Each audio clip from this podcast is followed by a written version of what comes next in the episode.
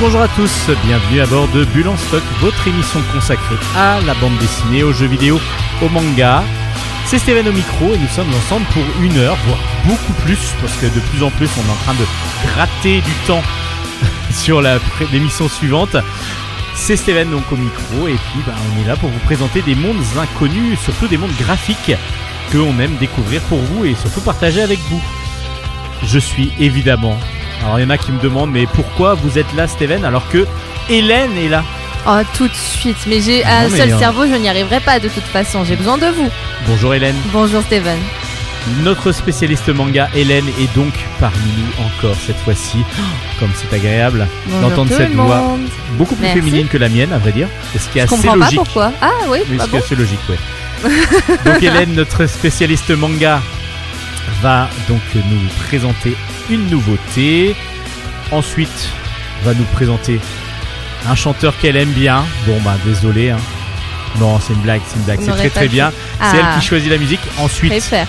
de la bande dessinée et on finira par du jeu vidéo. Parce Oh qu'il y a oui. beaucoup beaucoup de jeux vidéo en ce moment qui sortent. C'est bientôt Noël, je crois.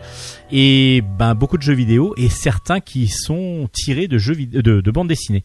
Et ça, du coup, ça va être très agréable à présenter. Et surtout, voilà, vous allez les découvrir. Allez, Bulle en stock, c'est parti. On commence tout de suite avec Hélène. Bonne émission. Ikimasho. Ohayo, waga bitch. Chronique manga. Ikimasho aussi à vous, Hélène. Je sais pas ce que ça veut dire, donc du coup, je peux dire ce que je veux. Ikimasho, ça veut dire c'est parti, on y va. Alors, il y a aussi est-ce que ça va marcher Vous allez me dire peut-être Hajime. Hajime. Hajime, parce qu'au judo, Au c'est comme ça qu'on commence un combat. Oui, ça veut Donc, dire début. Début. Hajime, Hélène. Hajime. Allez, c'est petit part. Du coup, on va parler aujourd'hui d'un seul manga, enfin de deux tomes d'une même série qui vient de sortir, qui s'appelle Sacrificial Vote. Euh, le scénario est de Ryuya Kasai et les illustrations de Edogawa Edogawa. Il a deux fois Edogawa dans Voilà, son nom. c'est ça. C'est Les facile. parents ont pas eu beaucoup de courage de chercher autre chose. Ouais, ils se sont dit, bon, ça sonne euh, bien, ça passe. Monsieur et Madame Louis ont choisi Louis comme prénom. Louis Louis. Louis Louis. Et ben voilà, Edogawa Edogawa. En plus, c'est un peu le même. euh, C'est un, c'est un nom relativement courant au Japon, Edogawa, donc on- c'est c'est bien de le comparer à C'est Louis. du bois du bois du coup. C'est ça un peu. Et du coup, de quoi ça parle? En fait, le, le nom est très très explicite parce que ça parle donc d'une classe, la classe 2C, c'est-à-dire les élèves qui sont en deuxième année du lycée, qui toutes les semaines se reçoivent un appel au vote via une application vérolée qui est apparue du jour au lendemain sur leur smartphone. Elle s'est installée toute seule, impossible de la supprimer, et ils sont obligés de voter pour une personne dans leur classe. Et cette personne, euh, la personne qui aura le plus se reçu le plus de votes va subir un ce qu'ils appellent un suicide social. Sur coup, ils se disent mais c'est quoi ça? Enfin, qu'est-ce que ça veut dire, etc. Du coup, ils votent tous un peu au pif la première fois. Sans et euh, en fait, on suit notamment un personnage. Le personnage principal, c'est une fille qui s'appelle Minato Imabari, qui est une euh, élève qui est arrivée en cours d'année, qui, euh, qui, ouais, qui est toute nouvelle dans la classe, qui s'était fait une bonne amie qui s'appelle Kana. Et en fait, elle venait de se disputer quand elle a reçu l'appli. Elle a pas trop réfléchi, elle a voté contre Kana. Elle s'est dit de toute façon, personne votera pour elle, c'est la fille la plus, la plus populaire de la classe, etc. Raté. La majorité de la classe fatalement a aussi voté pour Kana, qui a donc subi ce suicide, euh, social que je vais pas vous dire, D'accord. Ah oui, là vous nous laissez carrément sur euh, du suspense là, Ah parce oui, que oui. du coup euh, que je vais pas, je vais pas vous dire là ce ça que nous c'est. donne mais envie. mais ça- J'attendais justement de savoir ce que c'était. Vous voulez savoir? Ah Bah bah non. bah non, bah, Ah je bah non. saurais pas. Je, ça, ça me donne envie de le Je lire. vous dirai pas parce Ah bah, que du coup elle va subir ça et ça va avoir de bien plus graves conséquences que ce qu'il pensait et euh, ça va ça je vais je vous dis vraiment rien parce que oulala là là, ça peut Ouh, je peux pas. Là, c'est trop spoil après. C'est beaucoup trop spoil, ça part tout de suite. C'est enfin plutôt que suicide social, c'est plutôt un, un assassinat social, assassiner socialement cette personne. Plutôt que suicide, excusez-moi, j'ai mal utilisé le terme. Il a, la personne se fait assassiner socialement. Et du coup, elle, euh, du coup, Kana est la première victime. Et euh, ils vont se rendre compte qu'en fait, c'est c'est extrêmement effrayant ce qui leur arrive. Et à la fin, après ce qui, est, après ce qui arrivera à Kana, la- l'application leur, euh, leur dit euh, on se retrouve dans une semaine, parce que l'application parle tant qu'à faire.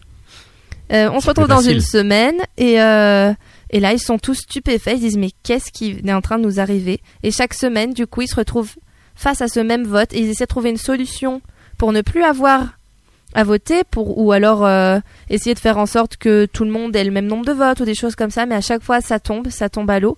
Il y a soit parce qu'il y a des gens qui trahissent etc enfin du coup ça crée des clans dans la classe. Et ils n'arrivent pas du tout à s'en défaire. Ils, euh, et petit à petit euh, ils, ils subissent les uns après les autres cet assassinat social qui est en train de, de détruire complètement chaque élève. Alors Minato Imabari elle est accompagnée de Shuta Tamamori, qu'elle appelle Tama, qui est son meilleur ami. Enfin non, c'est son crush en fait. C'est son. On sent qu'il se tourne autour. euh, c'est plutôt mignon. C'est le seul truc un peu mignon d'ailleurs dans le dans le Dans manga. ce style de manga. Voilà, c'est faut bien qu'il y ait quand même une petite histoire d'amour qui qui s'y mêle et euh, Mais souvent, elle finit tou- toujours assez mal parce que ouais. ce que vous nous racontez, ça me fait penser à beaucoup à des, bah, des séries un petit peu comme ça, comme euh, euh, il y avait King Ga- King's Game par exemple, qui était un peu Bah, dans ce ça me fait style-là. penser à King's Game. Ouais. Ça fait aussi penser à Signal 100, Mm, qui est assez un peu plus récent que, que King's Game, mais voilà, qui fonctionne toujours un peu sur le même principe, Mm, avec le jeu du voilà, de, de- c'est la Battle Royale aussi. euh, C'est la Battle Royale de- exactement. de ta- voilà, de, il y a eu Battle Royale justement, le, le manga qui a un peu lancé ce système, avec Bah, à chaque ça. fois un vote, un, une personne, un perso- une personne qui va soit mourir vraiment physiquement, soit Mm, subir des choses assez atroces. Et c'est ce qui donc du coup arrive dans Sacrificial C'est ce Vote. qui arrive dans Sacrificial Vote, mais d'un co- mais du côté très euh, psychologique de la chose. Donc c'est pas moins des- violent que juste des, des meurtres. euh, Alors oui, voilà, il n'y a pas de, il y a pas de violence gratuite, de sang gratuit, mais on se rend compte que bah suffit pas d'avoir un couteau sur euh, sur soi pour faire du mal aux autres. C'est vraiment ça que ça veut représenter. C'est ça représente l'hypocrisie, ça représente la la euh, l'hypocrisie, ce que peut le harcèlement, la question du harcèlement, parce qu'en fait du coup la classe ça subit ce qu'ils appellent la malédiction de Nikaido. Nikaido c'est le nom d'une de leurs professeurs qui, euh, a disparu dans des circonstances euh, étranges quelques temps plus tôt. Enfin, on a appris qu'elle était tombée gravement malade et qu'elle s'était suicidée. D'ailleurs, dans le deuxième tome, en fait, on nous explique ce qui lui était arrivé, ce qui avait engendré sa maladie. Et, euh, et c'est suite, du coup, à sa disparition qu'ils ont commencé à subir cette, euh, ces, enfin, que la, que l'application est apparue. C'est pour ça qu'ils parlent de la malédiction de Nikaido. Et, euh, et voilà, du coup, donc je disais que l'ami de Minato, Tama, il, euh, il, il est très doué en informatique. Il essaie désespérément de hacker le logiciel. Il avait trouvé une solution, sauf que tout le monde ne joue pas le jeu. Et du coup, c'est tombé, justement, c'est tombé à l'eau. On spoil pas du On coup. spoil pas, mais c'est pour ça que je dis juste ça donne vraiment envie. Vraiment, et vraiment envie. Enfin, il, lui a- il leur arrive plein de choses. C'est pas du tout le genre de manga vers lesquels je me tourne habituellement parce que ça me met extrêmement mal à l'aise. Alors moi, c'est exactement le manga que j'adore lire. Ah ouais Ah oui, Bah là on est voilà. vraiment dans. Bah c'est très dans très adulte. hein, je ne euh, le donnerai Judge, pas. euh. euh, Dope, Ah oui, bah. Judge et. Doubt, justement, je les ai lus. Enfin, Doubt, Judge, j'ai jamais réussi à finir parce qu'on m'avait, on, voulait- on m'avait dit qu'on prêterait les mangas et on me les a jamais prêtés. Du coup, je les ai jamais Ah, terminés. voilà, voilà. Voilà, voilà. Moi, je Enfin, vous les prêterai alors. J'ai dit ouais, merci. Et euh, mais c'est vrai que, enfin, c'est super intéressant et j'ai adoré les lire et fatalement j'ai envie de lire la suite parce que c'est incroyable, c'est ça tient, ça prend au trip, c'est un vrai thriller, c'est super bien mené. Et malgré tout, oui, ça me met terriblement mal à l'aise ce genre de choses parce que tu dis bon, de toute façon, ils vont tous s'y passer, c'est mort. Ça sert à rien d'avoir de l'espoir. et euh, et c'est pour ça que c'est pour ça que ça me met toujours mal. Les dessins sont euh, sont très réalistes justement. On sent le euh, on sent le style euh, très adulte. Certaines expressions de visage de certains garçons qui euh, peuvent faire penser un peu à GTO peut-être. Parfois, mais donc c'est ça mais malgré tout ça reste très très réaliste avec des scènes très explicites, vraiment explicites Donc là, c'est vraiment à mettre entre ado, les mains adultes. adulte, mais ah, ado, à grands ados. ah oui, je mettrais pas ça entre les mains d'un enfant 16 de moins de quoi, on 16 va ans, exactement. Ça. 16 ans minimum. Et euh, c'est euh, c'est très intéressant. Je vous conseille vivement de le lire. Si vous aimez euh, si vous aimez les, les histoires un peu dramatiques qui prennent aux tripes etc. Il faut absolument le lire. Et euh, j'ai vraiment hâte que le troisième tome sorte. On rappelle les références. Alors du coup, c'est Sacrificial Vote, le scénario de Ryuya Kasai et les illustrations de Edogawa Edogawa. C'est aux éditions Delcourt Tonkam dans la collection Borderline. Borderline, donc on est vraiment à la, la limite euh, du bord. Là. Ah oui oui complet. Alors Hélène, Oui. on a promis, On a avant de passer au BD, Oui. chronique BD, que vous nous alliez présenter, que vous alliez nous présenter un chanteur que vous adorez, Oui. qui est votre chanteur préféré, C'est mon chanteur préféré. et qui va nous chanter quoi? Alors vous nous présentez déjà le chanteur. Alors déjà, puis- le chanteur c'est Tété. T-E-T-E, alors c'est pas il va compliqué. pas chercher très longtemps son pseudo non plus. Ah mais c'est son vrai prénom. Ah c'est son vrai C'est prénom. son vrai prénom, c'est sénégalais. Ah d'accord. Et, Voilà, euh, vous, m'apprenez quelque chose. Ah mais je, je connais sa je connais sa biographie par cœur. non j'exagère, ça fait un peu psychopathe. C'est Hélène qui a écrit la page Wikipédia de Tété. presque. non, mais du coup, euh, c'est Tété qui est très, qui a été très connu en 2003 pour son titre euh, À la faveur de l'automne, qui est une balade, euh, qui est une très jolie balade. Très jolie balade. ouais. Il Tout a écrit ensuite plus tard, euh, moi, ma chanson préférée, c'est grâce à celle-là que je l'ai découvert, qui s'appelle Fils de Cham, Oui, tout à en fait. 2005. Très très bon aussi. qui est, euh, c'est grâce à cette chanson que j'ai découvert Tété que je me suis dit que cet homme était un génie. J'ai écouté tout son album et pourtant j'étais pas vieille. hein. En 2005, j'avais 10 ans et je et j'avais, je me suis dit mais c'est génial ce qu'il écrit. Je n'avais jamais entendu une chanson aussi intéressante. Et du coup, j'ai, euh, du coup, j'avais acheté, la, j'avais demandé à mes parents de m'acheter l'album. J'ai acheté tous ses albums après. Je suis allée à tous ses concerts de partir du moment où j'ai pu y aller. Et euh, là, c'est un extrait de son tout dernier album que je vous propose, qui s'appelle Disco Solitaire, que j'adore et qui euh, qui porte très bien son nom, je trouve. Voilà. Je me prénomme Jean Solaire, 36 ans, cœur sédentaire depuis 10 ans, un trait d'union, deux enfants, dessous mes faux airs, j'en vois plus comme avant, je l'avoue, j'ai plus le temps ni les genoux, mais depuis un mètre trois rubis, sont en week-end te l'ai-je dit, en solitude ennemi, je n'ai qu'un plan, le voici, c'est Ginto, torse au clair, funambule de l'ordinaire, je dribble la nuit comme le vrai Messi. Disco solitaire, les zéros c'est je les par terre, mais dans son puisqu'on s'en faut d'être précis, je décline sans mes amours. Toute responsabilité, si si, je décline sans mes amours.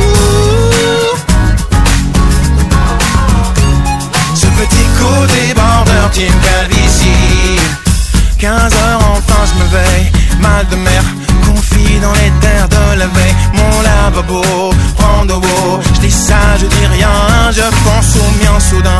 Mince alors Sentiments sont vus d'être un peu mort. Je n'y fais plus pour personne Mais soudain mon mobile sonne. Un collègue à l'agonie. Ok un shot et au lit. Genre Ginto Torse au clair. Funambule de l'ordinaire. Je dribble la nuit comme le vrai Messi. Disco solitaire. Les zéros si je les jette par terre. Mais dans son puisqu'on s'en faut d'être précis. Je décline sans mes amours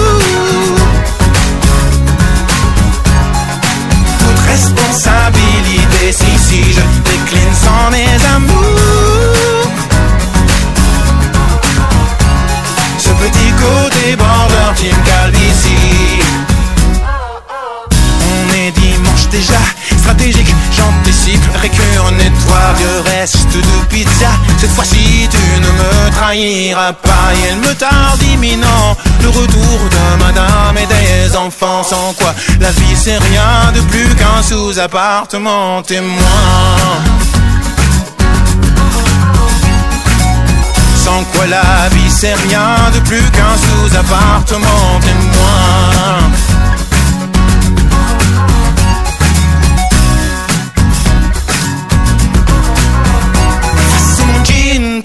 Torse clair, funambule de l'ordinaire Je dribble la nuit comme le ferait Messi. Disco solitaire, les zéros si je les par terre Mais dans son puisqu'on s'en faut d'être précis.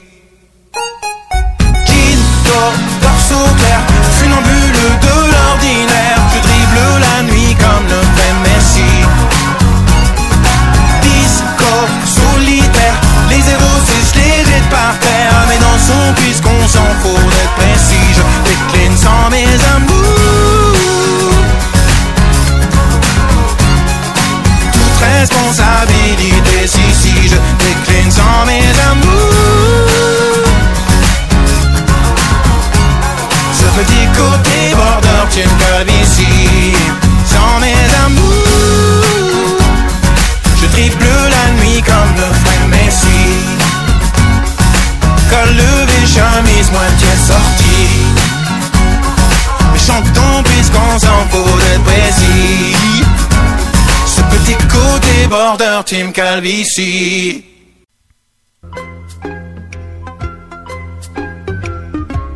Chronique bande dessinée.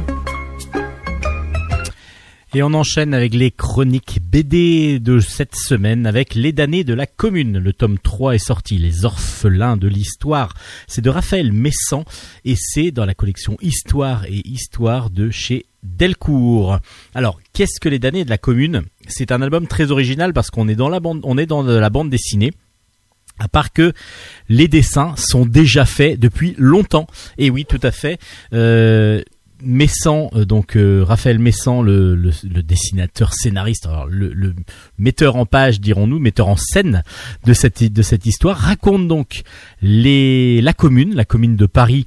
Donc on se retrouve euh, là dans le même dans ce troisième tome dans la semaine sanglante qui a eu lieu du 21 au 28 mai 1871 où c'est, je vous rappelle un petit peu la commune de Paris, les ouvriers, les artisans se révoltent contre le gouvernement d'Adolphe Thiers, et donc ça, ça amène une insurrection de la ville de Paris.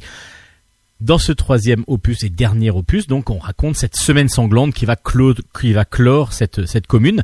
Alors quelle est l'originalité de cet album et de ces trois albums qui forment un triptyque?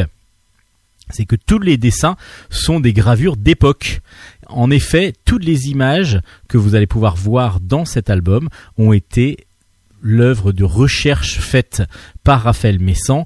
Euh, ce sont des gravures qui ont qui, existent dans des livres d'histoire, dans des livres historiques, dans les différentes bibliothèques qu'a pu visiter Raphaël Messan, et il en a donc euh, refait une, BD. C'est-à-dire qu'il a pris toute cette euh, toute cette iconographie et l'a ré, réinventé, réinstallé pour pouvoir faire une narration qui devient donc les damnés de la commune. C'est très original, donc du coup ce ne sont que des gravures à l'intérieur, mais ça forme une histoire, ça forme, il y a une cohérence, et puis ça raconte donc vraiment cette commune de Paris de 1871. Ça s'appelle Les damnés de la commune, c'est très original dans son principe, très historique du coup parce que au- aussi bien du point de vue dessin que du point de vue réalité historique, évidemment on est dans le juste, dans le totalement juste, et du coup ben, ça va plaire beaucoup aux aficionados de tout ce qui est livre historique. Alors un autre livre qui rentre dans l'histoire, on va dire, euh, parce que c'est une période de qu'on connaît peut-être peu pour certains. On est en fin du 19e siècle, en 1863 exactement. Ça s'appelle Legio Patria Nostra. C'est de Yerles au scénario, Boisdin au dessin. Et le premier tome vient de sortir. Ça s'appelle Le Tambour. C'est aux éditions Glénat et c'est un superbe album. Alors là, on est sur une partie historique parce que vous allez comprendre, bah, fin du 19e siècle, dernière période, dernière euh, vingt, les 20 dernières années du 19e siècle. Évidemment, c'est historique, mais on va quand même, ça va être vraiment être un livre d'aventure, vraiment une bande dessinée d'aventure. Euh, on parle, on va suivre euh, Casimir. Casimir est un jeune homme qui habite Lyon et qui est un gamin des rues parce que sa mère se prostitue pour élever son fils. En tout cas, euh, c'est l'impression que l'on a à la base. Donc elle est, elle est prostituée, donc lui un peu rejeté. Et puis lui, c'est un petit voleur. Donc il va essayer de voler des, des, choses pour pouvoir gagner un peu, peu sa vie. Sauf qu'un jour, son beau-père, il arrive chez lui, son beau-père est en train de frapper sa mère. Lui, son sang ne fait qu'un tour, il il défend sa mère et d'un coup euh, de, de bouteille, de tesson de bouteille rageur, il, euh, il tue son beau-père. Et là, sa mère va faire un geste complètement irréaliste. Euh, Enfin, c'est pas ré- irréaliste, mais en tout cas, c'est c'est vraiment euh, c'est vraiment improbable et, vraiment impardonnable, je pense, de la part d'une mère. C'est rejeter son fils en disant mais voilà, tu viens de tuer mon, mon Mac.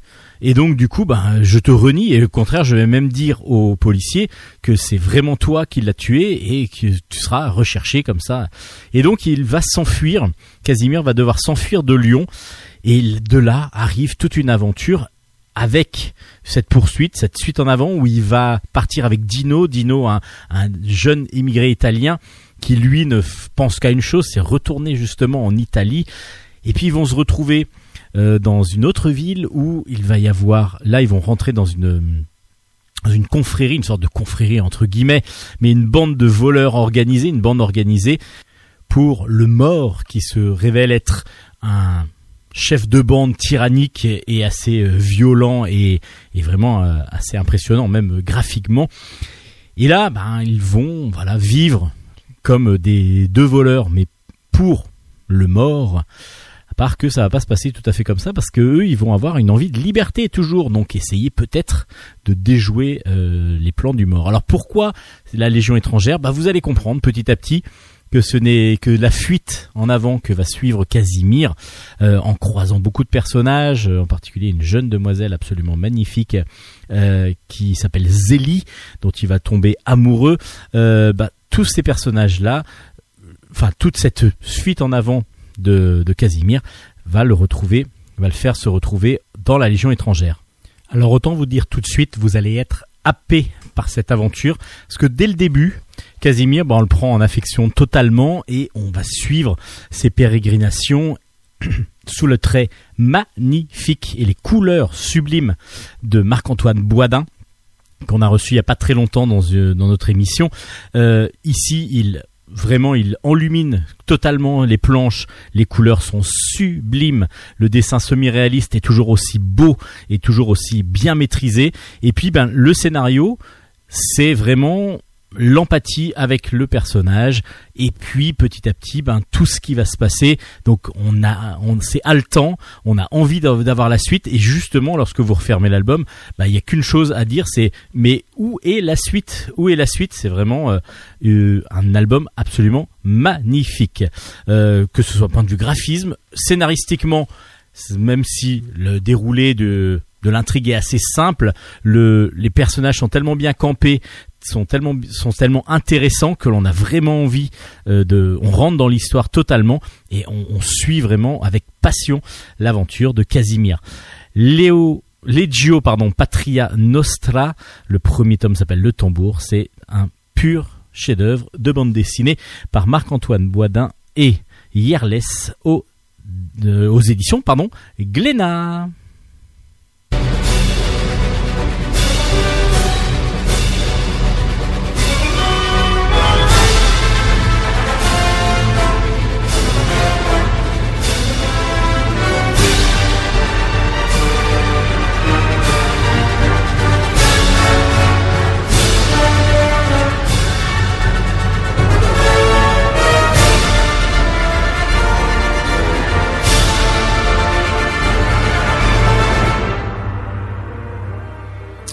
On continue avec un autre gros coup de cœur. On va commencer par les gros gros coups de cœur euh, dans la collection Métamorphose, le Boiseleur, le Boiseleur de Hubert et de Hersan. Donc Hubert au scénario, Gaël Hersan au dessin. Et c'est donc aux éditions Soleil dans la collection Métamorphose. Un sublime album aussi. Euh, déjà graphiquement, Gaël Hersan euh, vraiment est donne un, dessin vivant, euh, absolument plein de couleurs, vraiment magnifique, avec en plus dans la collection Métamorphose, comme ça arrive souvent, un album qui lui-même est ciselé, parce que du coup, euh, vous allez comprendre en touchant la couverture qu'il y a une sorte de gravure qui est sur la couverture. Pourquoi? Pourquoi la gravure? Parce que justement, on suit dans le boiseleur Iliane. Iliane, il- alors le premier tome s'appelle Les mains d'Iliane, justement. Euh, Iliane, c'est un sculpteur. Iliane, c'est un sculpteur assez génial euh, qui est un apprenti sculpteur seulement. Pour l'instant, il est euh, aux mains de, de maître Coppel, qui lui a appris son métier, mais en fin de compte, le maître a vraiment été supplanté par l'élève. Et Iliane devient vraiment une star, on va dire presque de la gravure. Alors ces gravures sur bois, il est juste, il, est chargé de faire des cages, des cages à oiseaux, euh, afin de pouvoir mettre des oiseaux justement magnifiques. Ça se passe à Solidor. Donc Solidor est une ville complètement imaginaire et Solidor a pour particularité d'avoir que une faune ornithologique complètement euh, moche moche tout simplement. Tous les oiseaux qui tournent autour, qui volent autour de Molidor, euh, de Colidor, pardon, de Solidor. J'ai vraiment du mal avec ce, avec le nom de Solidor. vont euh, sont, sont moches. Donc du coup, les habitants de cette ville ont décidé d'adopter des oiseaux rares, des oiseaux magnifiques, des oiseaux au plumage absolument sublime et des oiseaux surtout chanteurs. Donc du coup, tout le monde a son rossignol, tout le monde a son oiseau un petit peu de paradis, un petit peu original. Et du coup, les les, les, comment dire les cages sont devenues des choses absolument magnifiques. Ce sont des objets que l'on arbore et que l'on dans lequel on va mettre son plus bel oiseau parce que chacun a son plus bel oiseau. Alors Iliad lui peut pas avoir d'oiseau, il il il adore les oiseaux. C'est vraiment un un fou d'oiseaux, mais il n'est pas assez riche pour pouvoir acheter un oiseau parce que justement il est aux prises encore avec l'apprentissage de ce maître qui l'oblige à bosser. Alors maintenant c'est même plus euh, de l'apprentissage, ça devient carrément de l'esclavage parce qu'en échange du pain et euh, du gîte, euh, bah, Ilian est obligé de travailler pour lui. Mais comme il a supplanté son maître, bah, automatiquement c'est lui qui fait tout et il se retrouve enfermé quasiment 24 heures sur 24 dans son atelier. À part qu'un jour, il, euh, il a une, une envie. Une envie, c'est de, sur ses temps libres, de graver, de sculpter un oiseau. Il va sculpter justement un rossignol, un rossignol qu'il veut offrir à la base à la fille de Maître Coppel, qui, euh, qui lui ne, ne se démonte pas et il lui dit euh, bah là non c'est pas possible et ainsi de suite. Alors il fait un oiseau qui lui ressemble tellement au rossignol que bah, la, fille de, de, de son maître en est complètement bluffée. Et elle accepte le cadeau même si elle le sait que c'est fait par Iliane mais son père va lui dire non non c'est moi qui l'ai fait c'est une commande c'est moi qui c'est vraiment moi qui ai sculpté. Et quand les autres de les autres personnes de la ville vont petit à petit rencontrer voir l'oiseau euh, sculpté en bois, tout le monde va vouloir avoir son oiseau personnel sculpté. Donc Iliane va avoir des commandes énormes, évidemment toujours sous le joug de Maître Coppel, donc ce qui fait qu'il ne peut plus sortir de son atelier, mais ne gagne toujours pas plus d'argent, et pourtant c'est lui qui est un talentueux, le plus grand, le plus grand des sculpteurs. Un jour, un grand, grand, un richissime homme arrive et demande à Iliane de sculpter son oiseau. Une fois que l'oiseau est sculpté, l'homme prend la cage, ouvre la cage, fait s'envoler l'oiseau et met la sculpture à la place. Eliane se dit mais pourquoi vous faites ça? Qu'est-ce qui, qu'est-ce qui, pourquoi vous faites ça alors que vous aviez l'oiseau, un superbe oiseau? Et en fin de compte, l'homme lui dit mais c'est ce que tout le monde fait depuis que vous sculptez des oiseaux. C'est-à-dire que ben, on n'a plus besoin de l'original, on le laisse en liberté et puis comme ça on a un très très bel oiseau dans notre cage, même s'il est en bois, il est sculpté. Et là, Iliane se rend compte qu'il a fait quelque chose qu'il ne voulait pas faire, c'est que la ville est devenue pas triste, mais en tout cas, il n'y a plus les bruits d'oiseaux, parce que tous les oiseaux se sont échappés des cages. Alors, il y a d'autres choses qui vont se passer, je vous en raconte pas trop, mais en même temps, c'est tellement foisonnant dans cet album, c'est tellement, c'est un très très beau conte en fin de compte. C'est, on, est dans une ville complètement imaginaire, donc euh, on s'en fiche de savoir qui est, le maître, ainsi de suite, à part évidemment l'apprenti et le maître sculpteur. Et petit à petit, c'est Iliane qui va vraiment nous intéresser et toutes ces pensées, toutes ces envies euh, qui vont euh, petit à petit ressurgir. Et puis, bah, surtout, il est complètement bloqué pendant une grosse partie de l'album. C'est un album qui est sublime, vraiment sublime, aussi bien graphiquement que scénaristiquement, où Hubert nous offre un merveilleux conte. On a l'impression par moments d'entendre presque chanter les oiseaux, tellement euh, Gaël Hersan nous les reproduit graphiquement très très bien. Et puis la poésie d'Hubert dans toutes les parties narratives, euh, ça donne un album qui est vraiment sublime. Et comme je vous dis, en plus, l'objet en lui-même est sublime. C'est donc dans la collection Métamorphose de chez Soleil, ça s'appelle Le Boiseleur, Les Mains d'Iliane. Je vous le recommande plus que chaudement. Vous allez adorer ça. Et pour rester là dans l'art, euh, on va partir à voir l'écolier bleu. L'écolier bleu, c'est aux éditions Stenki, c'est de Fabien Groslo au scénario et Joël euh, et Joël Le, Le Gars au dessin, euh, non au scénario aussi, pardon, et de Anna Konzati au dessin, pardon. Donc euh, c'est scénario de Groslo et Le Gars et des dessins de Konzati et c'est aux éditions Stenkis, comme je vous le disais. on va suivre l'enfant bleu, l'écolier bleu, pardon. L'écolier en bleu, c'est c'est le titre d'un tableau. Mais c'est un tableau de Shaim Soutine. Alors Shaim Soutine, je ne connaissais pas. Euh, je connaissais de nom vaguement, et puis en fin de compte, là, j'ai compris qui, est, qui il était. C'est un peintre juif russe qui fuit fuit justement la Russie pendant la première, pendant la deuxième guerre mondiale. Évidemment, il est chassé, il est en tant que juif, il est pourchassé même.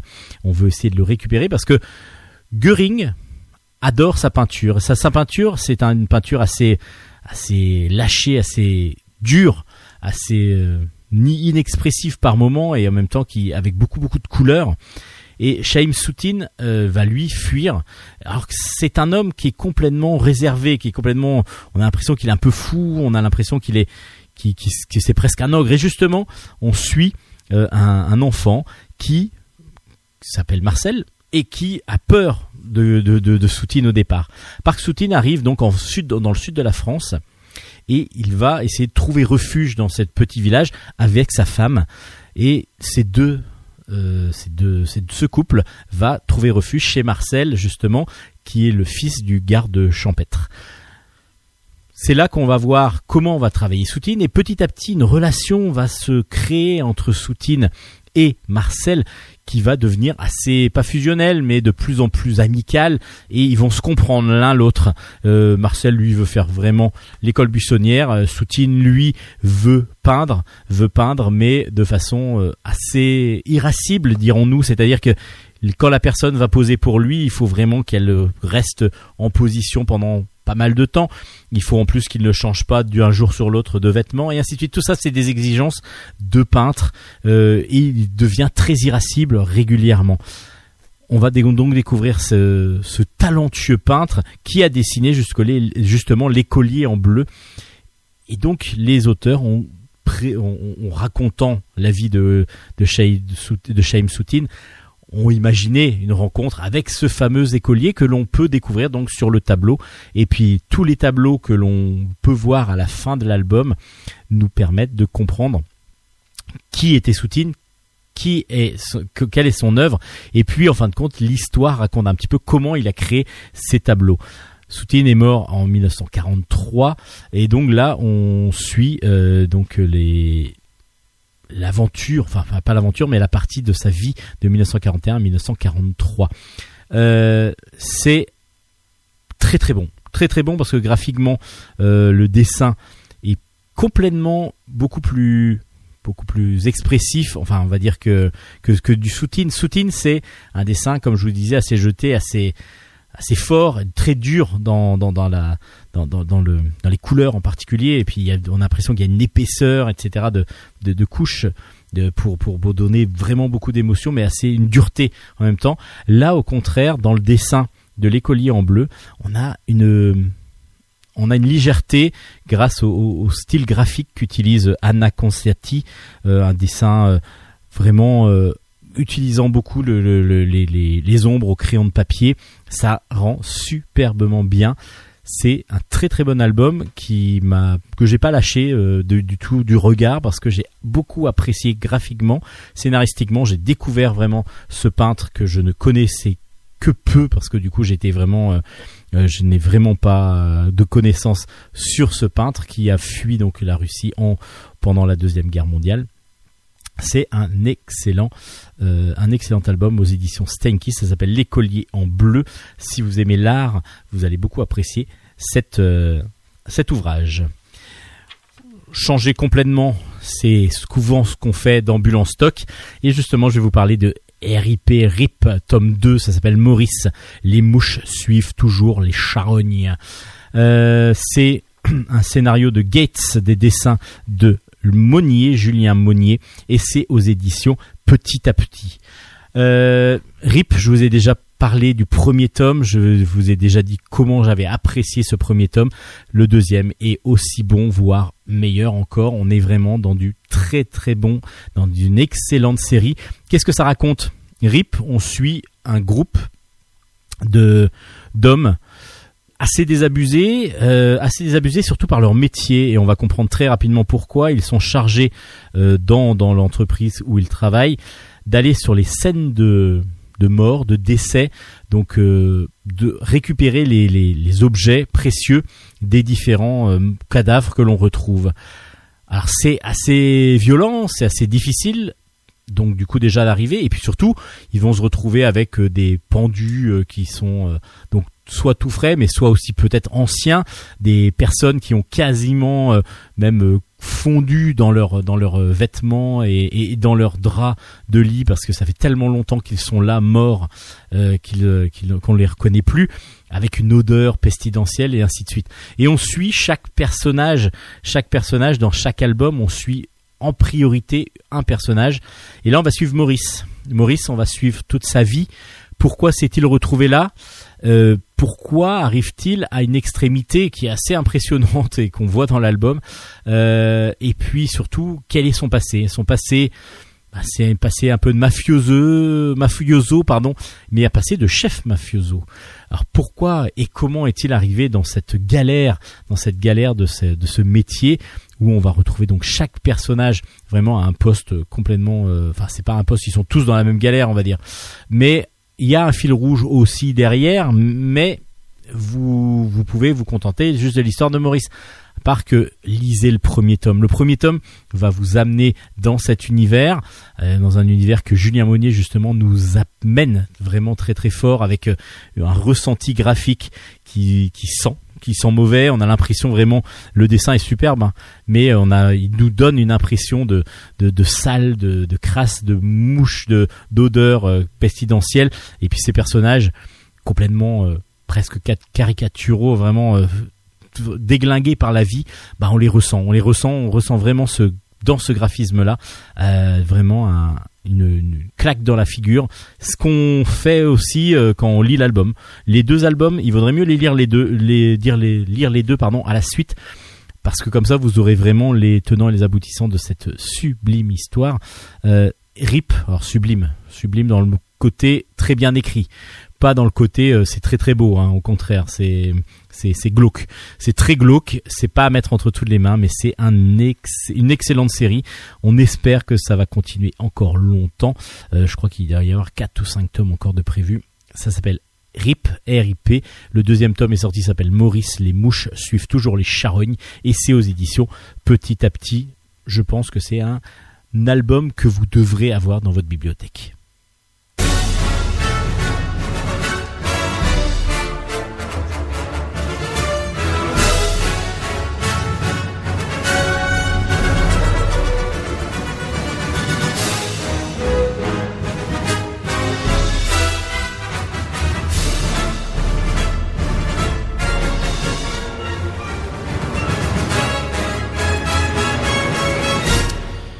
On continue, je vous disais, ben, on va commencer par les très très bons albums et puis, puis en fin de compte, ben, quand, en regardant un petit peu ce qui arrive, on est quand même dans du très bon dans quasiment tout le temps.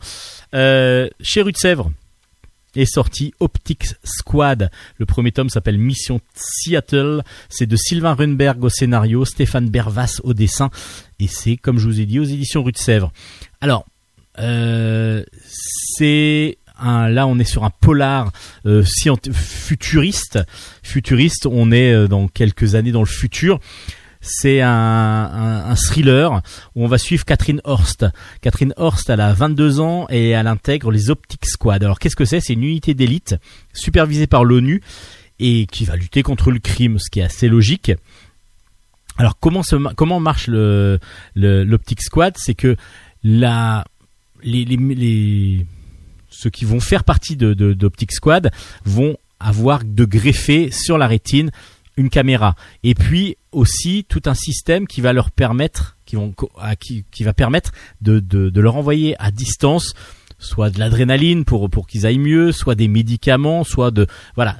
En tout cas euh, euh, à chaque fois on va pouvoir contrôler à distance leurs faits et gestes parce qu'on va pouvoir contrôler leur euh, leur vision donc savoir ce qui se passe etc ils peuvent on peut entendre grâce au système qu'ils ont implanté dans le corps.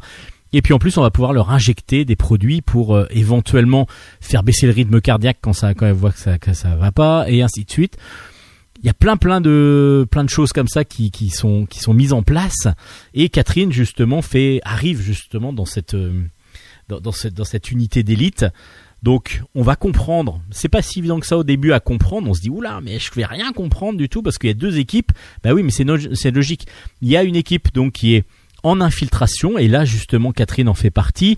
Elle doit infiltrer et démanteler un, un trafic, enfin un réseau de trafic d'humains.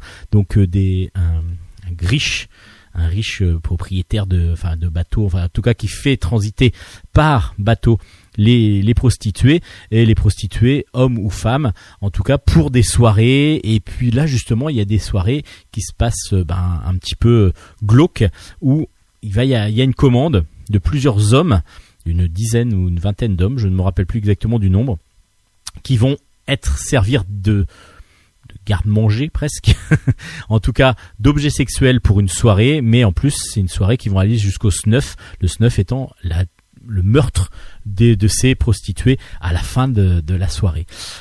C'est donc dans cette dans cette optique là, optique quoi, dans cette optique trop fort, euh, dans cette façon de- d'être que euh, enfin dans, dans cette mission que se retrouve Catherine. Catherine va donc être infiltrée parmi euh, les, les membres. Elle fait croire qu'elle est mercenaire et va devoir donc en étant infiltrée essayer de comprendre comment va et qui dirige toute cette opération là en sachant que ça peut monter très loin euh, peut-être même jusqu'au plus haut niveau de l'état. En tout cas voilà c'est un très très bon premier tome qui donne vraiment envie d'avoir d'autres missions parce que cette mission là se finit mais avec euh, des intrigues avec des, deux- des, des interrogations sur la fin qui nous laissent ben, vraiment euh, avec une grosse envie de continuer à suivre.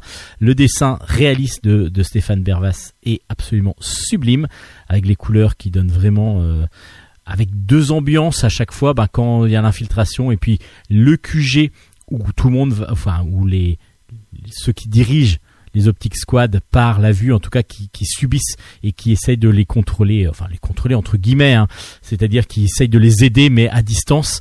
Euh, ben voilà, on a deux ambiances un peu différentes et c'est comme ça qu'on va vraiment comprendre qui est où et qui comment ça se passe. Et du coup, une fois qu'on est qu'on a intégré ça, on arrive très très bien à suivre et c'est sublèmement fait. Optic Squad, donc le premier tome, et aux éditions Rue de Sèvres et c'est un conseil de bulles en stock. Alors là, on va aller dans les labos. Ouais, dans les labos, comme ça, on va aller se promener un petit peu grâce à Duo. Duo nous offre dans les secrets des labos. C'est aux éditions Dupuis.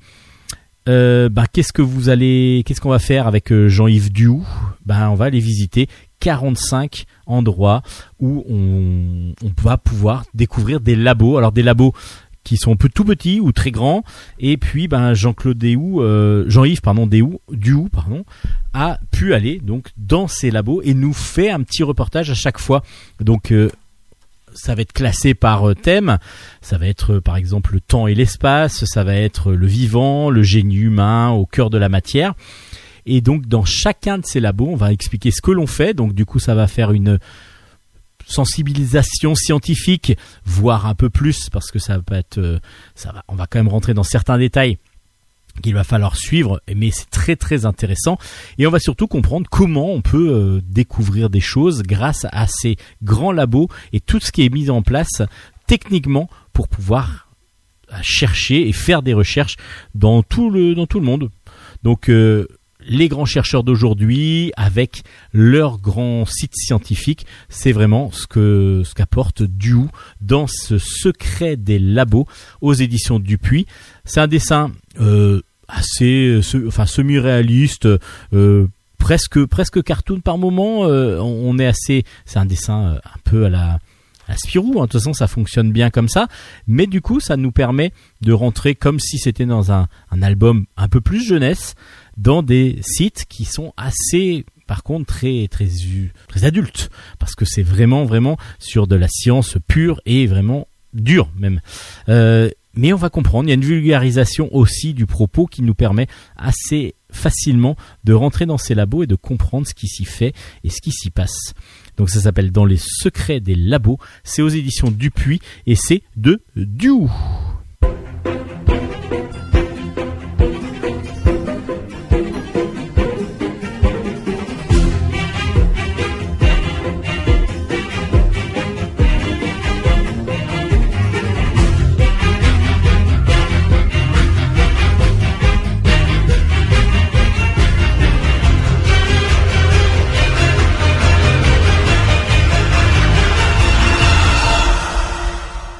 Continue avec Dans la forêt de Sibérie.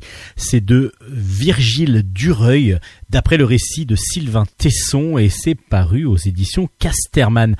C'est encore un excellent livre. Alors là, on change complètement d'univers parce que ça raconte, c'est la mise en image du, roman, enfin c'est même pas un roman de- du livre de Sylvain Tesson qui nous explique qu'il est parti pendant six mois, de février à juillet 2010, en Sibérie. Et justement, il est, il est resté auprès du lac Baïkal pendant la fin de l'hiver puis le printemps sibérien. Et il a vécu là-bas dans une cabane, seul, euh, avec très peu, juste des vivres et des livres. Vivres et livres. Et il a vécu donc euh, cette euh, complètement cette mise au vert, enfin au vert au blanc plutôt, parce que c'est la neige quand même, même s'il y a du vert après. Et on, on va le, on va le voir en pleine introspection, en pleine, pleine réflexion sur sa vie, euh, sur euh, évidemment ben, tout ce qui est nature en opposition avec sa vie citadine, sa vie en plus euh, bien fournie euh, d'auteurs et donc euh, de rencontres et ainsi de suite. Et là, on va être dans une vraiment, on va ressentir les émotions qui va le suivre, qui va subir. On va ressentir le froid, on va ressentir la douleur euh, par moment, on va ressentir la joie et le bonheur de liberté qu'il ressent. Et tout ça, c'est dans ses écrits, dans son livre, déjà on le ressentait. Virgile Dureuil arrive en plus à mettre vraiment des images dessus, et c'est sublime.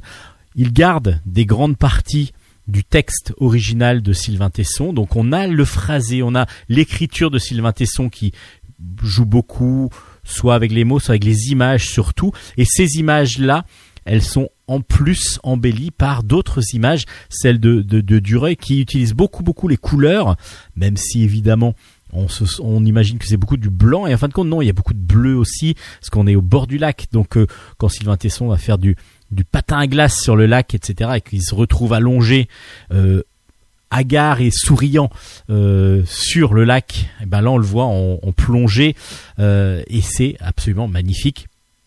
Euh, c'est sublime de de légèreté aussi en même temps, de liberté.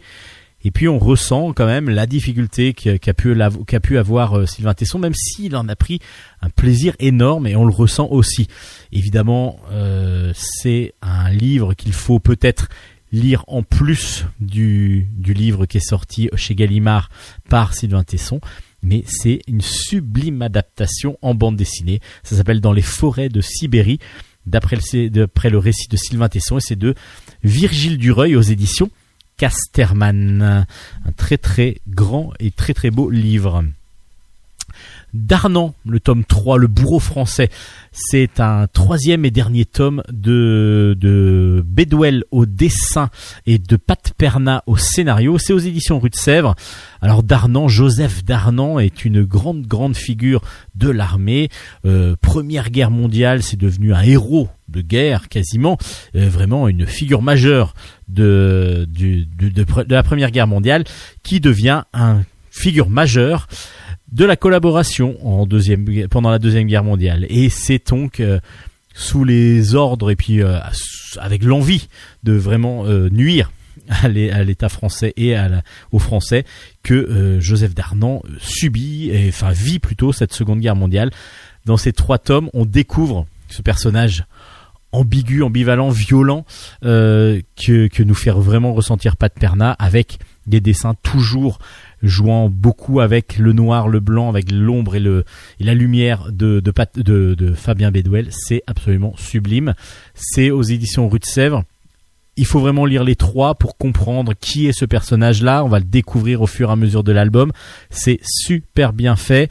Euh, Il y a des scènes assez violentes, donc faites attention quand même. Mais on a vraiment le le- le- l'idée de, de ce qu'est, même plus que l'idée, mais vraiment la connaissance de ce qui est ce personnage vraiment ambigu et qui a été fusillé en 1945 lors de la libération, ce qui est la moindre des choses, malgré le fait qu'il ait été euh, vraiment euh, quelqu'un, un grand grand militaire lors de la Première Guerre mondiale. Ça s'appelle Darnan, donc c'est l'histoire de Joseph Darnan, euh, fusillé en 45. C'était le bourreau français.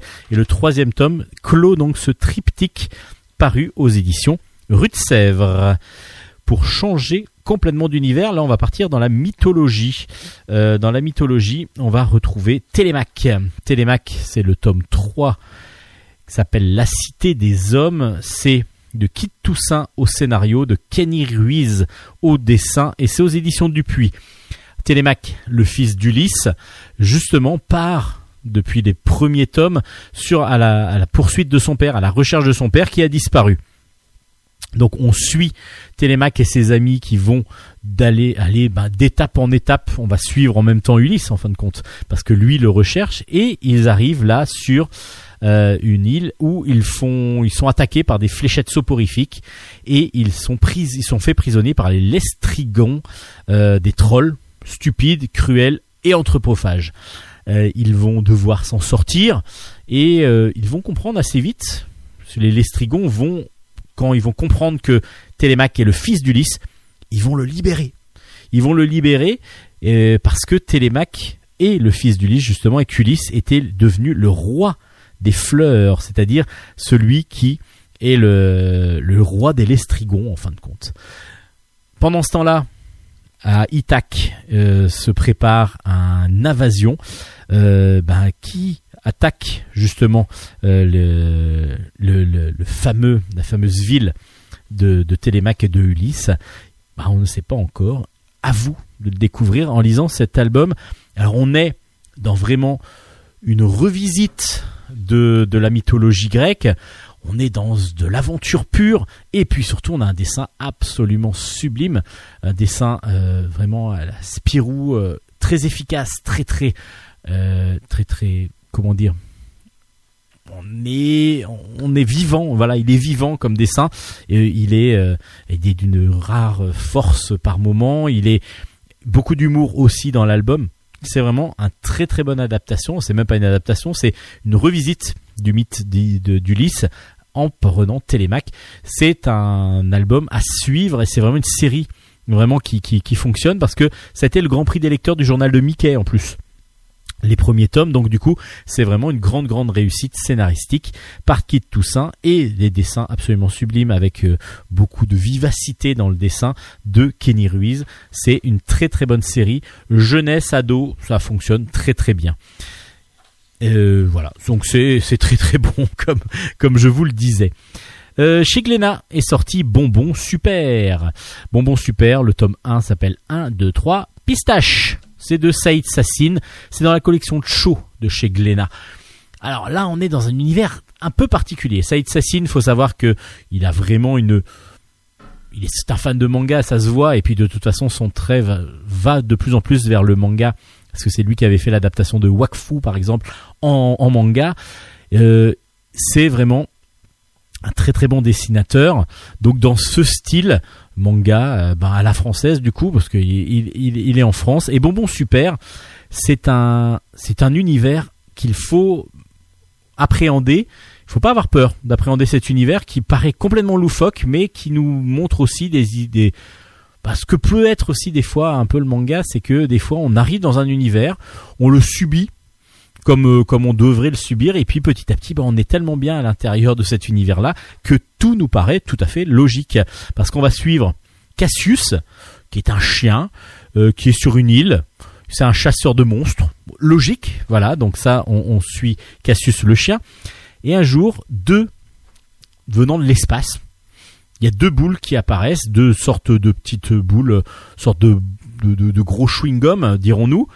Ces chewing-gum, ces, ces- ces boules, euh, contiennent deux petits, personnages qui petit à petit et très rapidement vont grandir et vont devenir des magnifiques jeunes filles. C'est Amande et Praline, ces deux enfants, au départ, vont grandir petit à petit, vont grandir assez vite et Cassius va comprendre très vite qu'elles peuvent développer d'étranges pouvoirs, la capacité de se transformer en redoutables guerrières.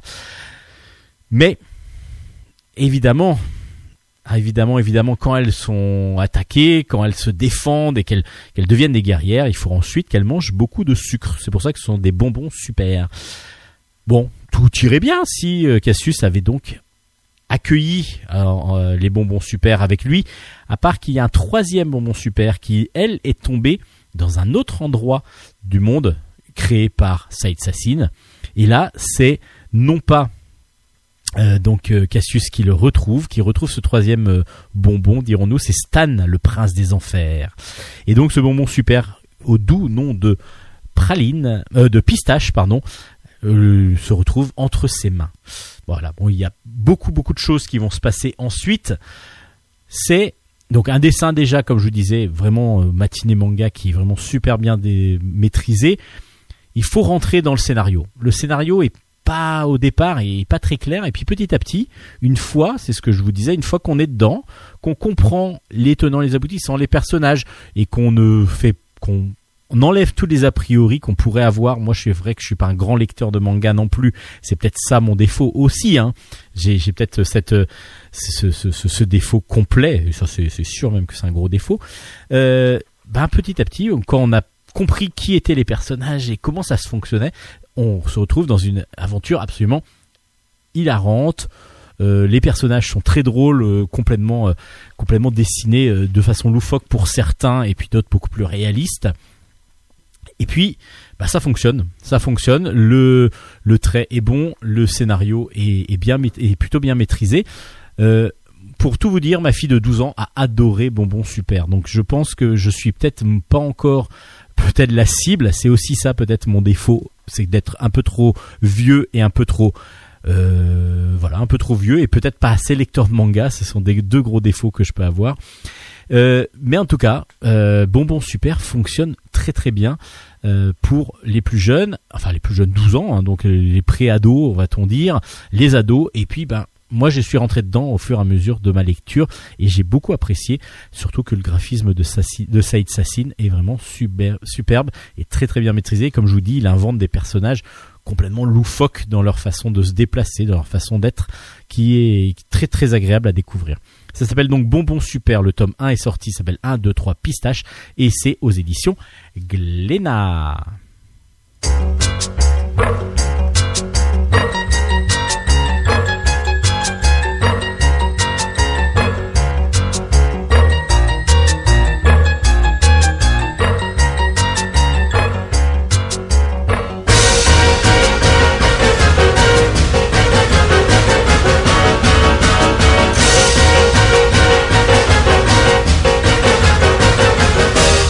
On va s'évader maintenant avec euh, David Jésus Vignoli qui nous offre un très très bel album graphiquement et scénaristiquement très original.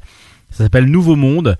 C'est paru aux éditions Aquileos et vous savez de quoi ça va parler. Et oui, du Nouveau Monde, mais à l'époque justement de l'invasion du Nouveau Monde par les Européens. On va découvrir donc les Amériques comme il l'était à l'époque, avec les Amérindiens. Et donc Nouveau Monde, ça va être trois, ça va être trois destins, trois, trois personnages que l'on va rencontrer. Irasema d'abord, une jeune indienne qui a refusé que son que son peuple se fasse envahir. Donc du coup, elle va essayer de, de se battre contre euh, ses envahisseurs. Ensuite, on va rencontrer Amakai, qui lui est un esclave, un esclave africain, de plus euh, musicien, qui lui va se battre pour la liberté, pour essayer de, de fuir ces geôliers qui sont donc les Portugais qui viennent euh, en les Portugais, les, les Européens qui viennent euh, pour conquérir les États-Unis, enfin la- l'Amérique, avant que ce soit les États-Unis quand même. Et puis on va suivre Bartholoméo, qui lui va les, va les recueillir et qui lui qui est un navigateur portugais lui par contre, mais qui lui est en quête de rédemption. Donc du coup il va les accueillir et il va essayer de les sauver. Alors ces trois personnages-là vont discuter, vont, vont se rencontrer, vont se connaître, vont apprendre à se connaître. Et ce qui fait la magie de cet album, c'est le propos, la façon dont, c'est, dont, c'est, dont le récit est fait, avec pas mal de, d'imagination et un peu de magie et ainsi de suite. Mais ce qui va être très très intéressant, c'est graphiquement. Graphiquement, euh, Jésus Vignoli, euh, David Jésus Vignoli utilise vraiment un dessin simplifié avec euh, juste euh, certains traits qui vont vraiment euh, on n'est pas loin de la ligne claire avec beaucoup de jeux d'ombre en plus beaucoup de, de contraste qui fait qu'il y a du volume qui apparaît dans son dessin. Et c'est ce qui va en faire la beauté de l'album qui qui est vraiment très très impressionnant graphiquement scénaristiquement, bah, il est très agréable à lire. Euh, on, va suivre avec grand plaisir ces trois, vies, ces trois personnages qui vont se croiser et qui vont se rencontrer, qui vont essayer de se sauver les uns les autres. C'est pas, pas si évident que ça à lire par moment, euh, mais c'est quand même très agréable déjà graphiquement. Je vous propose de vous plonger dans cet univers du Nouveau Monde. Euh, c'est un petit détour vers historique donc dont vous ne reviendrez pas sans doute indemne parce que du coup euh, c'est très très original dans sa façon d'être dessiné surtout. Puis on va on va continuer dans du dessin déjà sublime, euh, mais quand je vais vous dire le nom de l'auteur, vous allez dire bah oui mais c'est normal parce que Alfred est un dessinateur qu'on suit depuis pas mal d'années maintenant et qui a son style à lui dans un dans une poésie euh, graphique qui est absolument sublime. Et son nouvel album va pas déroger à la règle. Déjà, son graphisme assez doux, assez tendre, euh, va aller absolument bien avec son histoire. Son histoire assez pas lancinante, mais on est dans un une ambiance assez relaxante par moment, à part que le héros de cette histoire-là, justement, lui va pas toujours être relaxé lors de cette période où il va, va se retrouver en Italie. Ça s'appelle Senzo, c'est aux éditions Delcourt dans la collection Mirage. Et justement, on suit un homme qui arrive dans une station, dans un, dans un, dans une station, dans une, gare italienne au fin fond de l'Italie, et il se retrouve à ne pas avoir de personne qui vient le chercher parce que normalement il devait être récupéré par un, par quelqu'un qui venait, alors il venait voir une exposition, il, devait travailler sur une exposition. Et petit à petit, il va donc aller jusqu'à pied, pied jusqu'à l'hôtel qui lui est réservé normalement. Il arrive à l'hôtel et l'hôtel en plein milieu de la campagne est complètement pris. Il n'y a aucune réservation à son nom. Alors il comprend pas et ainsi de suite. Bon, bon, on va comprendre assez vite que, en fin de compte, l'exposition avait lieu une semaine avant et donc il s'est trompé de date tout simplement. Et là, il se retrouve ben, coincé dans cet hôtel où on va lui proposer éventuellement de dormir dans le hall parce que tout l'hôtel est pris. Il a absolument aucune possibilité de dormir dans une chambre parce qu'il y a un mariage qui a lieu. Et là, ça va s'enchaîner dans des moments euh, de folie un petit peu euh, un douce parce que le patron de l'hôtel est une de ses connaissances donc du coup et qui est aussi le marié qui est le marié du, du mariage justement est une de ses connaissances et il va dire allez viens avec nous. Alors là du coup il va être entraîné de force non pas de gré mais de force vers ce mariage où il va rencontrer il va croiser une, femme qui a l'air d'être là au mariage sans vouloir l'être aussi. Une jeune femme blonde euh, à cheveux courts. Et ils vont se retrouver tous les deux un petit peu ben, à se chercher l'un l'autre. Et puis il va y avoir des moments de tendresse de, de tranquillité. Quand ils vont aller se promener dans les jardins euh, une fuite pour pour trouver un petit peu de, de liberté tous les deux pour se découvrir petit à petit. C'est absolument magique cet univers-là.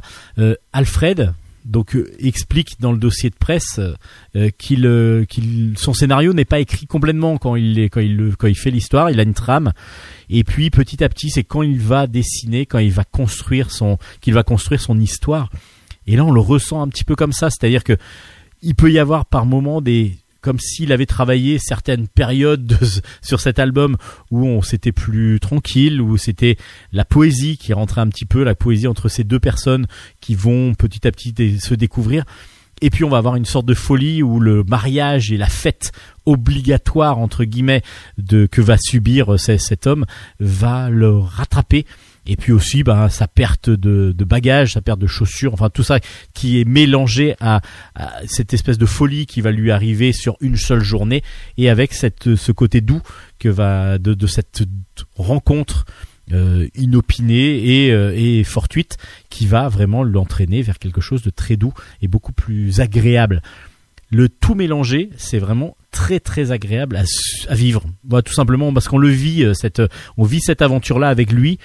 On est entraîné, on ressent la chaleur, on ressent la folie euh, subie par cet homme lors, de, lors du mariage. On subit aussi bah, sa, sa déception, sa colère par moment lorsqu'il découvre qu'il n'a pas qu'il n'a pas de chambre, qui est il y a quand même des gens bienveillants qui essayent de l'aider. Alors tout ça, tout mélangé, forme encore un sublime album, un sublime album de Alfred, ça s'appelle Senzo, euh, après euh, Come Prima qui avait été euh, multiples fois récompensé, avec tout à fait, avec une raison euh, valable évidemment, c'était un très très grand album. Euh, ce Senzo est peut-être plus mélancolique, un petit peu plus doux euh, que, que Come Prima, même si on traversait Come Prima dans, dans, dans l'Italie profonde aussi, avec deux frères qui se redécouvraient à travers le, pour aller pour aller re- retrouver leur père qui était mort en Italie. Là, on est sur une rencontre fortuite qui petit à petit va peut-être se découvrir être une histoire d'amour qui va peut-être fonctionner. Alors il y a de l'humour, il y a de l'amour, bah c'est un très très bon album de Alfred, ça s'appelle Senzo et c'est aux éditions euh, Delcourt dans la collection Mirage. C'est absolument sublime, un grand grand conseil de Bulle en stock. C'est bientôt les fêtes bientôt Noël. Et donc pour Noël, ben, on achète pas mal de cadeaux. Et des fois, un petit cadeau, ça fait toujours plaisir. Comme par exemple des éphémérides. Les éphémérides, c'est, vous savez, le sorte de calendrier que l'on retourne tous les jours pour voir la date. Évidemment, c'est souvent mis sur un bureau. On peut noter des petites choses. Et puis là, ben, quand un éphéméride est euh, plutôt original avec des petites choses rigolotes dessus, ben, c'est toujours plus agréable. Les éphémérides de Hugo Images sont sortis. Euh, Il y a une histoire du petit coin par jour, donc euh, c'est pour une petite histoire rigolote à chaque fois dessinée euh, par Monsieur B qui, qui, qui a fait les, les dessins. Et puis on a une gaffe par jour, ça c'est Gaston Lagaffe évidemment, le grand grand Gaston Lagaffe de Franquin, où là pareil tous les jours vous allez avoir un gag euh, par Gaston dessiné par Franquin. Voilà, c'est toujours très agréable. C'est un petit cadeau qui coûte pas trop trop cher et surtout qui est très agréable à trouver au pied du sapin. Moi, j'adore euh, mon, mon petit éphéméride que je pose sur mon bureau et comme ça tous les jours je vois la date qu'il est et puis surtout je me rappelle la petite blague du, du petit coin ou alors une gaffe de Gaston Lagaffe. Ben voilà, deux deux éphémérides. Vous êtes sûr d'être dans le bon jour à chaque fois. Vous êtes sûr de ne pas vous tromper. On va continuer avec la bande dessinée, mais dans la partie jeux vidéo. Alors pourquoi? Ben tiens, on va mettre le jingle, ça va être marrant. Chronique jeux vidéo. Alors c'est une chronique jeux vidéo, bande dessinée. Donc je vais pas vous mettre la- le générique de la bande dessinée en plus, parce qu'aux éditions du, des deux royaumes, le tome 12, déjà, la tome 12 de The Lapin Crétin est sorti. Ça s'appelle Megabug. C'est un scénario toujours de Titom, des dessins de Thomas Priou. Et comme je vous disais, donc c'est coédité, bah, c'est la, la collection euh, dessins, euh, BD, euh, livres de Ubisoft. Ça s'appelle Les Deux Royaumes. Et vous allez encore être euh, non pas déçus, et au contraire, vous allez vous régaler. Les dessins de, des, des lapins crétins sont toujours aussi simples, mais toujours aussi efficaces. Les personnages sont attachants, sont attachants souvent, euh, sont drôles, sont rigolos euh, à souhait, et puis complètement crétins, et on le ressent bien dans le dessin. Et Titom arrive toujours à nous trouver des idées assez originales. Là, cette fois-ci, il y a un lapin qui est dans un laboratoire, il y a deux scientifiques qui arrivent à trouver une sorte de machine à remonter dans le temps et à changer surtout tout ce qui peut se passer dans le réel. Et là, le lapin, bah, qu'est-ce qu'il fait? Évidemment, un lapin voit une machine, logique. Un lapin crétin, quand il voit une machine, il la mange. C'est tout à fait logique. Et là, du coup, il va pouvoir, il va rentrer dans ce, dans cette, dans ce super ordinateur. Et il suffit d'un clic pour changer la face du monde. Donc du coup, il va y avoir plein de d'anachronismes qui vont se créer avec des lapins partout. Euh, donc on peut faire parler les vaches, on peut faire pas mal de choses dans ce dans ce nouveau monde créé à cause de cette euh, de cette gourmandise vis-à-vis de ce super ordinateur par un lapin crétin. Donc le méga bug, c'est ça. Il va falloir aux, humains la possibilité de retrouver ce- cette machine et puis de d'en reconstruire une pour aller changer le cours du temps. C'est drôle, c'est bien fait, bien construit, et puis surtout, bah, c'est toujours efficace. Les gags sont très très bons.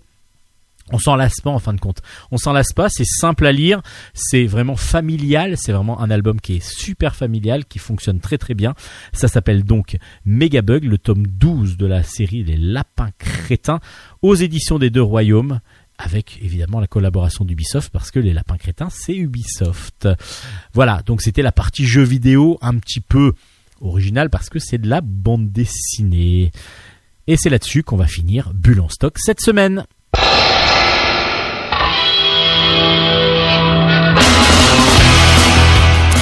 Et voilà, Bulle en stock, c'est fini pour aujourd'hui. Alors j'espère que vous avez été nombreux à écouter. En tout cas, n'hésitez pas à partager cette émission comme vous pouvez le faire avec toutes les émissions que l'on diffuse euh, bah, à tout le monde. Pour cela, vous pouvez les retrouver évidemment sur les réseaux sociaux, en particulier Facebook. Sur la page Bulle en stock, vous aurez en plus toutes les références de tous les albums chroniqués, que ce soit le manga, que ce soit la bande dessinée, que ce soit les jeux vidéo. Toutes les références y sont. Vous pouvez aussi télécharger du coup et aller écouter en podcast l'émission et surtout la diffuser à qui vous voulez. Au contraire, plus on a d'auditeurs et plus on est heureux, n'est-ce pas Hélène? Vous m'ôtez les mots de la bouche. Ah bah, je voudrais pas le faire, je vous les rends. Tenez.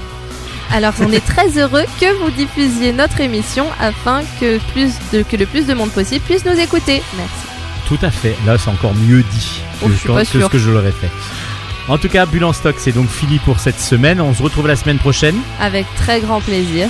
Et puis d'ici là, ben, portez-vous bien et puis surtout, bonne lecture. Bonne lecture. Ja, matalaishu. Presque pareil. Allez, ciao ciao, à la semaine prochaine.